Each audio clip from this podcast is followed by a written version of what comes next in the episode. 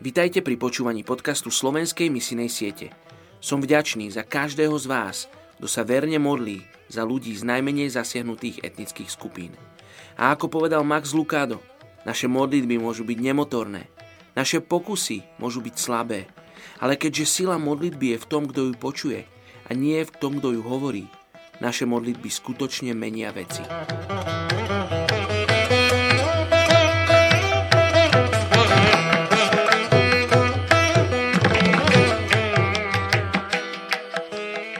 19.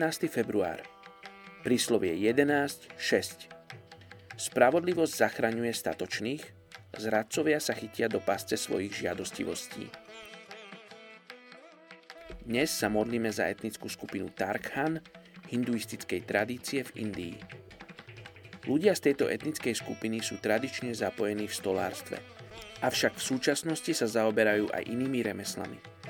Manželstva mimo kasty sú nielen dovolené, ale do istej miery podporované.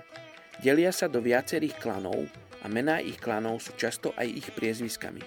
Sú opisovaní ako spiatočnícky, hlavne čo sa týka gramotnosti, ekonomických štandardov a spoločensko-kultúrneho povedomia sú hinduistami.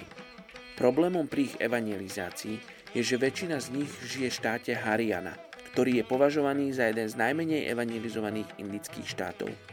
Církev je v tomto štáte opisovaná ako slabá, malá a v neustálom strachu z hinduistov. Vieme o zopár veriacich z tejto 900 tisícovej etnickej skupiny Tarkhan v Indii. Poďte sa spolu so mnou modliť za túto etnickú skupinu Tarkhan v Indii. Otecko, ty poznáš každého jedného z tejto etnickej skupiny. Každú jednu osobu poznáš po mene, poznáš, koľko vlasov majú na hlave, poznáš ich túžby. Oči, tak ja sa modlím, aby si sa im dával spoznať, aby oni mohli spoznať teba ako svojho stvoriteľa. Oči, ja sa modlím za tých, ktorí sú povolaní k tejto etnickej skupine, aby mali odvahu výjsť zo svojej komfortnej zóny a prísť a žiť v tejto etnickej skupine. Modlím sa, aby si im dával múdrosť, správnu stratégiu, ako prinášať slávu Tvojho mena medzi týchto ľudí. Menej Ježiš sa modlím. Amen.